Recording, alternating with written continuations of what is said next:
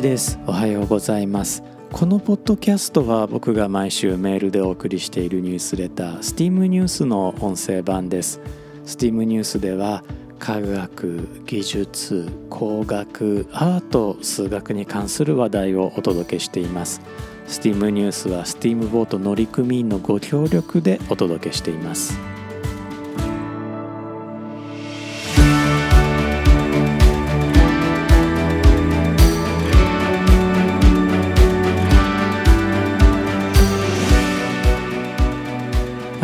まして1です。このエピソードは2022年7月7日に収録しています。このエピソードでは心理学者ユングが考えた心の機能というタイトルで僕が TEDx 神戸2022でお届けした内容を詳しくお伝えしていきます。2008年アメリカの TED カンファレンスで神経科学者ジル・ボルト・テイラーがこんなトークを披露しています。ジル・ボルト・テイラーのパワフルな洞察の発作。現代はマイストローク・オブ・インサイトでインサイトが洞察。ストロークは脳卒中という意味と雷の一撃という意味の両方を兼ねているんでしょうね。そんな彼女の声を少し聞いてみましょう。So I'm thrilled to be here. I grew up to study the brain because I have a brother who has been diagnosed with a brain disorder, schizophrenia. And as a sister and later as a scientist, I wanted to understand why is it that I can take my dreams, I can connect them to my reality, and I can make my dreams come true. What is it about my brother's brain and his schizophrenia that he cannot connect his dreams to a common and shared reality, so they instead become delusion. 彼女のテッドトークは日本で一躍テッドを有名にしましたから彼女の声聞き覚えのある方もいらっしゃるかもしれません今の部分、えー、テッドの公式翻訳をね、えー、お伝えしておくと私が脳の研究をするようになったのは統合失調症という脳障害を持つ兄のためでした。妹として後には科学者として知りたかったんです。私には夢と現実を関連づけられ夢を実現させることもできるのになぜ統合失調症の兄の脳には夢をみんなと同じ普通の現実に結びつけることができず妄想となってしまうのか。この後のジルのトークは彼女自身に起こった驚くべき体験についてなんですね。脳卒中で脳の機能が半分停止するわけです。そこで彼女は右脳の働き左脳の働きがこんな風に違うんだということをね紹介しています。で僕がこのエピソードでお伝えしたいのはこのジルのトークを誤解しないでほしいということなんです。左脳は主に理性を司り右脳は主に感性を司ると一般的には言われています。おそらくはその通りなんだと思います。ジルのトークもそれを裏付けています。そして彼女のトーク以前から人を左脳型右脳型に分ける考え方はあったようです。でもよくよく考えてみると左右の脳がどう働くかということとあなたが何を得意にするかということは関係がないんです。あなたの脳は左脳も右脳も両方働いているからです。もしあなたが自分は理性型自分は感性型と思っているとしてその理由が自分は左脳が発達しているからあるいは自分は右脳が発達しているからだと思っているとすればその考え方は是非ね忘れてください。そもそも理性と感性という言葉こちらを理解して使っているでしょうか。僕は僕自身はいろんな文献そしてその道の研究者たちに会いに行ったんですね。理性って何ですか？感性って何ですか？知りたくて。理性の正体はすぐに分かりました。理性とは考えることです。もちろんですよね。でも感性の正体こちらはですね出会う文献出会う研究者ごとに答えが異なったんです。そしてある別のアプローチからの研究がもう本当にぴったりとはまったんです。僕たちが感性と呼んでいるものそれ何かというと感性とは感情と感覚と直感の3つのことだったんです。感情っていうのはこう理屈抜きで好き嫌いを決めることですよね。感覚っていうのは物事をありのままに捉えること。直感というのは何かをひらめくということ。直感と感覚っていうのがまあ、区別つきにくいかもしれないのですが目に見えるものをそのまま捉えるのが感覚で見えないもの聞こえないもの感じられないものを脳の中で、えー、見通すこと。これが直感です。例えば音楽を聴いた時に、うん、これはいい音だね。さすがハイレゾ音源でいいヘッドフォンで聞くと音質が違うねと感じること。これは感覚です。そうじゃなくて例えば音質はすごく悪いんだけれどもこれは歴史に残る名演奏だね。心に残ったよって。これが直感なんですね。こういった説を最初に唱えたのはスイスの心理学者カール・グスタフ・ユングでした。そしてユングは思考感情感覚直感の4つを心の機能として一人の人間が全て持っているものとしました。ユングは人々を思考機能が主な人感覚機能が主な人感情機能が主な人直感機能が主な人というようなタイプに分けてはいったのですがそれでも例えば感情タイプの人が感覚または直感といった隣の機能を併せ持つことがあるということを主張しました人を理性型感性型に分けるのではなくて心に4つの機能があると考えたわけですね。そこでですねこの steam.fm そして、えー、ニュースレター Steam ニュースで過去取り上げたことのある、まあ、あるいはこれから取り上げる予定の科学者たちがどんなあ機能心の機能を主に使っていたのかということをね、えー、ご紹介したいと思います。20世紀最高の科学者現代の宇宙論を作り上げたアルベルト・アインシュタインも僕も大ファンですアルベルト・アインシュタイン彼は私はしばしば音楽で考えると言っています彼は思考機能と同じぐらい音楽の才能という直感機能を大切にしました。チャールズ・ダーウィンは宗教観にまで影響を与えた生物学者です。彼は極めて緻密な観察によって生物が共通祖先から進化することを示しました。そして生物の進化を司る DNA の構造を決定したのは観察力と洞察力に優れた女性科学者ロザリンド・フランクリンでした。彼女の撮影した写真を見た3人の男性科学者がノーベル賞を受賞しています。チャールズ・ダーウィンとロザリンド・フランクリン彼と彼女は思考能力に加えて観察能力をうんと発揮したわけですね。ジャン・アンリ・ファーブルは昆虫への愛を昆虫記という本にしました。とても情熱的で美しい本です。現在では科学者として知られている彼ですが一時期はノーベル文学賞候補にも挙げられました。ファーブルは感覚と感情の人だったと言えるかもしれません。そしてマリ・キュリー。彼女は生涯の情熱を放射能という見えないものへの探求に捧げました。彼女は学会から認められず生活費にも困る中1トンもの鉱石の中にたった 0.1g しかない放射性元素ラジウムを見つけ出したんです。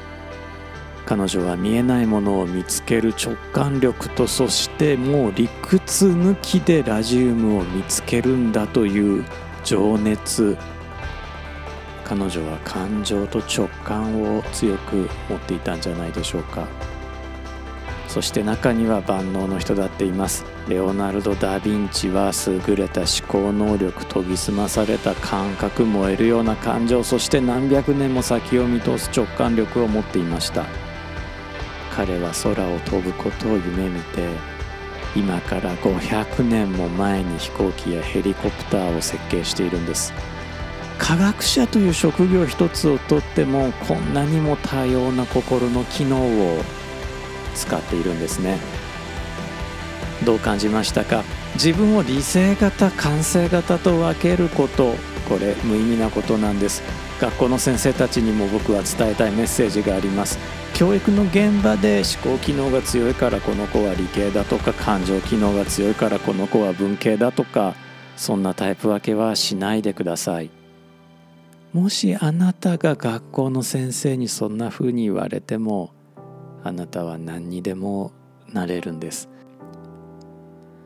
ユングは心の4つの機能を描き出しました。そしてそこに線が引かれてるわけでもないことを彼は強調しています。皆さんが一番得意とする心の機能そして2番目に得意とする機能をどれだったか考えてみてください。自分を理性型感性型のような型にはめなければより広い可能性を見つけられます。というようなね、えー、お話を TEDx 神戸2022で、えー、させていただいたわけなんですがぜひね、えー、まず TED であのジル・ボルト・テイラーの脳科学の話を聞いていただいて、まあ、その後にテデックス神戸もね一緒に見ていただけると嬉しいなと思います。テデックス神戸2022では他にもねもう素晴らしいトークがね、えー、たくさんあってクスッと笑えるトークもあってなんかこう見てて泣いちゃうようなトークもあってとてもあのおすすめです。で、えー、字数の関係で、えー、ニュースレター。あの今回のねエピソードの内容は STEAM ニュースメールでお送りしている STEAM ニュースの第86号の内容だったんですがあまあ、そこそこね、えー、字数を使ってしまったのでもう一歩ね、えー、この第86号では踏み込めなかったのでまた次の号を、まあ、将来の号でねお話をしようと思っているんですが、まあ、ユング個人のことですね、えー、ユングとそしてまあイギリスの精神分析ジークムント・フロイトとの出会いそしてフロイトとの別れそしてまあユングがね、えー、徐々にこう東洋の思想と、えー、出会ってハマっていって、まあ、マンダラとかですねそういったものにはまっていくんですね。そして、えー、まあ批判も多いユングなんですがその結構ねオカルティズムにはまっていくんです。オカルトですね。オカルトにはまっていくんですね。一方で物理学者パウリウォルフガング・パウリという人がもう彼もね天才物理学者なんですけれどもユングへ傾倒していくんです。パウリというとね25歳かな相対性理論っていうね分厚い教科書を書かれていてでこれが僕同い年の時にその教科書を見ても同い年の人物がこんな教科書を書いたんだというのでもう衝撃を受けてもうへこみまくったんですけれどももうその超天才物理学者パウリがこのユングに系統していくわけです。2人のね往復書簡というのが日本語訳もされて出版もされています。そんなね、えー、2人のことパウリとユングについてもね、えー、いつかまたニュースレターでね取り上げていきたいと思います。ニュースレターではあおすすめ書籍のコーナーで、まあ、今回のお話の、まあ、ネタ元というとねえー、まあ、ネタ元はネタ元ですねあの、まあ、僕が勉強した書籍の中で、まあ、一番ベースとなった河合隼先生のユング心理学入門というのをね、えー、ご紹介させていただいています。えー、この書籍の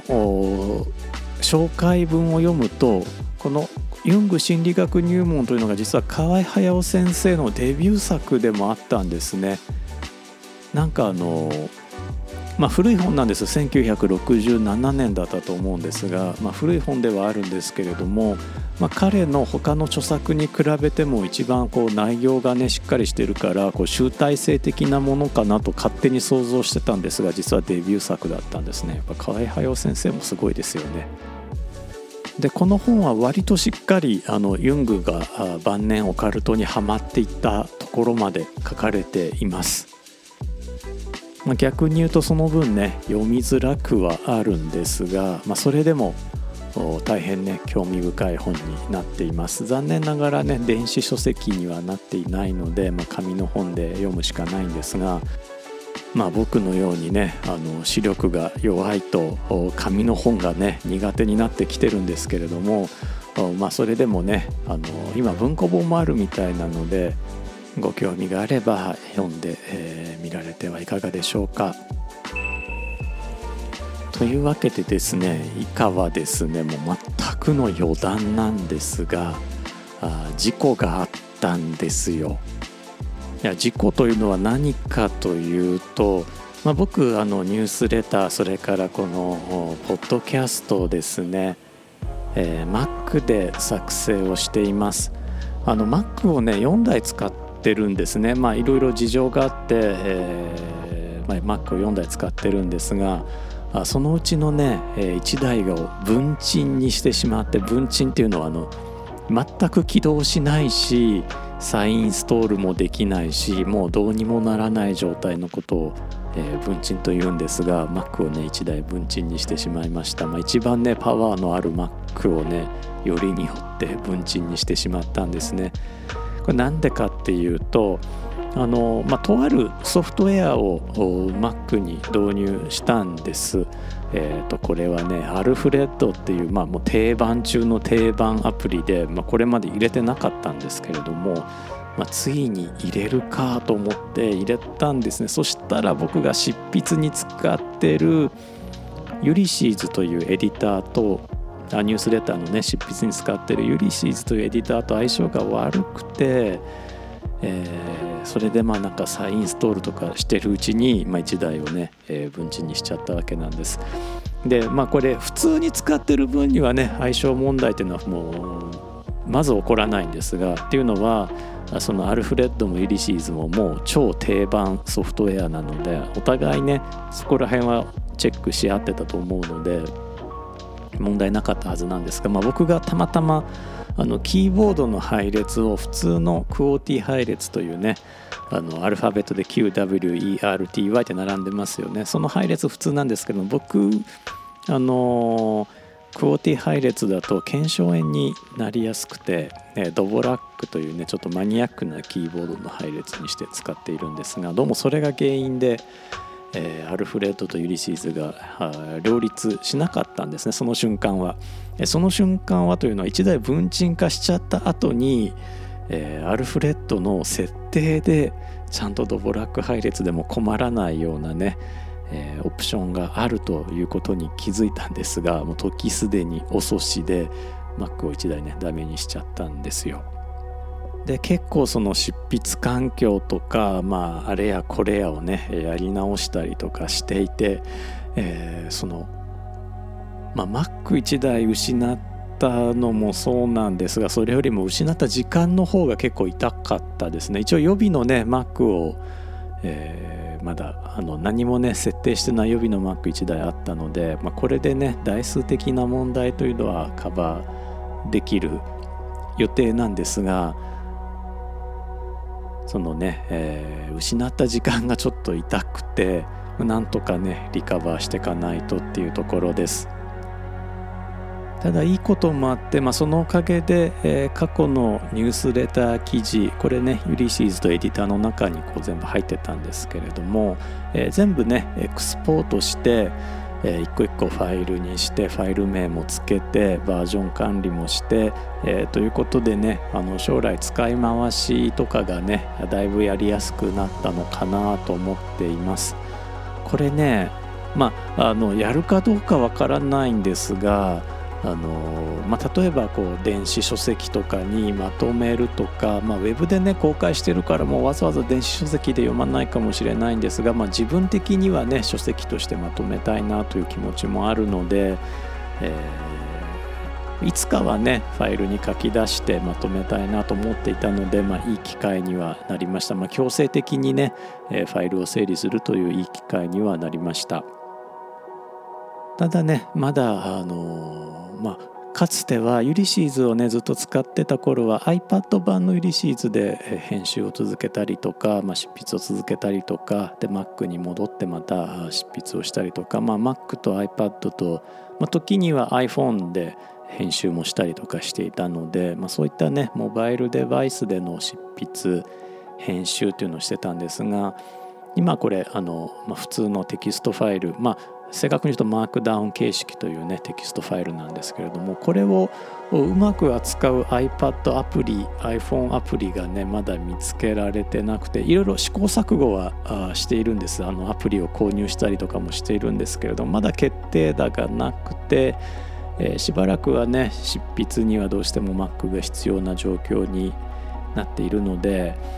どうしようかなと思ってます。MacBook をね持ち歩く気はもう起こらないんですね。もう年なのであまりね重いパソコンを持ち歩くのが辛くてできればね iPad で完結させたいので、えー、iPad でいい編集方法ないかなと思って探しています。まあ、もしねあの皆さんが何かこう iPad でものを書いて、まあ、iPad と Mac と両方使ってものを書くっていう時には、あ、もう全然ユリシーズとかそれからまあ純正のねアップルのノーツとかでも問題はないと思うんですが、ま、ちょっとねこうバージョン管理とかねマニアックなことをしようとするからね面倒くさくなるんですよね。そこは諦めちゃうのが一番いいのかな。うん、まあ、ちょっともうちょっと考えます。なんかあの本論からどんどん離れちゃったので話をね残り時間わずかですがちょっと戻します。今回ご紹介したような心理学というね学問なんですがまだ自然科学そして工学との間には大きな溝が残っています。自然科学では普遍性工学では再現性再利用性ということをねいつも念頭に置くわけなんですが心理学というのはまだね、えー、そのこういう実験をしたら必ずこうなるという事例がなかなか集めにくくて自然科学との距離というのがねまだまだあるんですね。でも少しずつ数学的な道具もそれからあ計測する道具というものも進歩しているのできっとねえー、自然科学に近いアプローチというのが今後できていくんじゃないかなと思っています。そんなことも STEAM ニュースの中でご紹介していきたいと思います、えー、今回も聞いてくださってありがとうございました。また次回お会いしましょう。いちでした。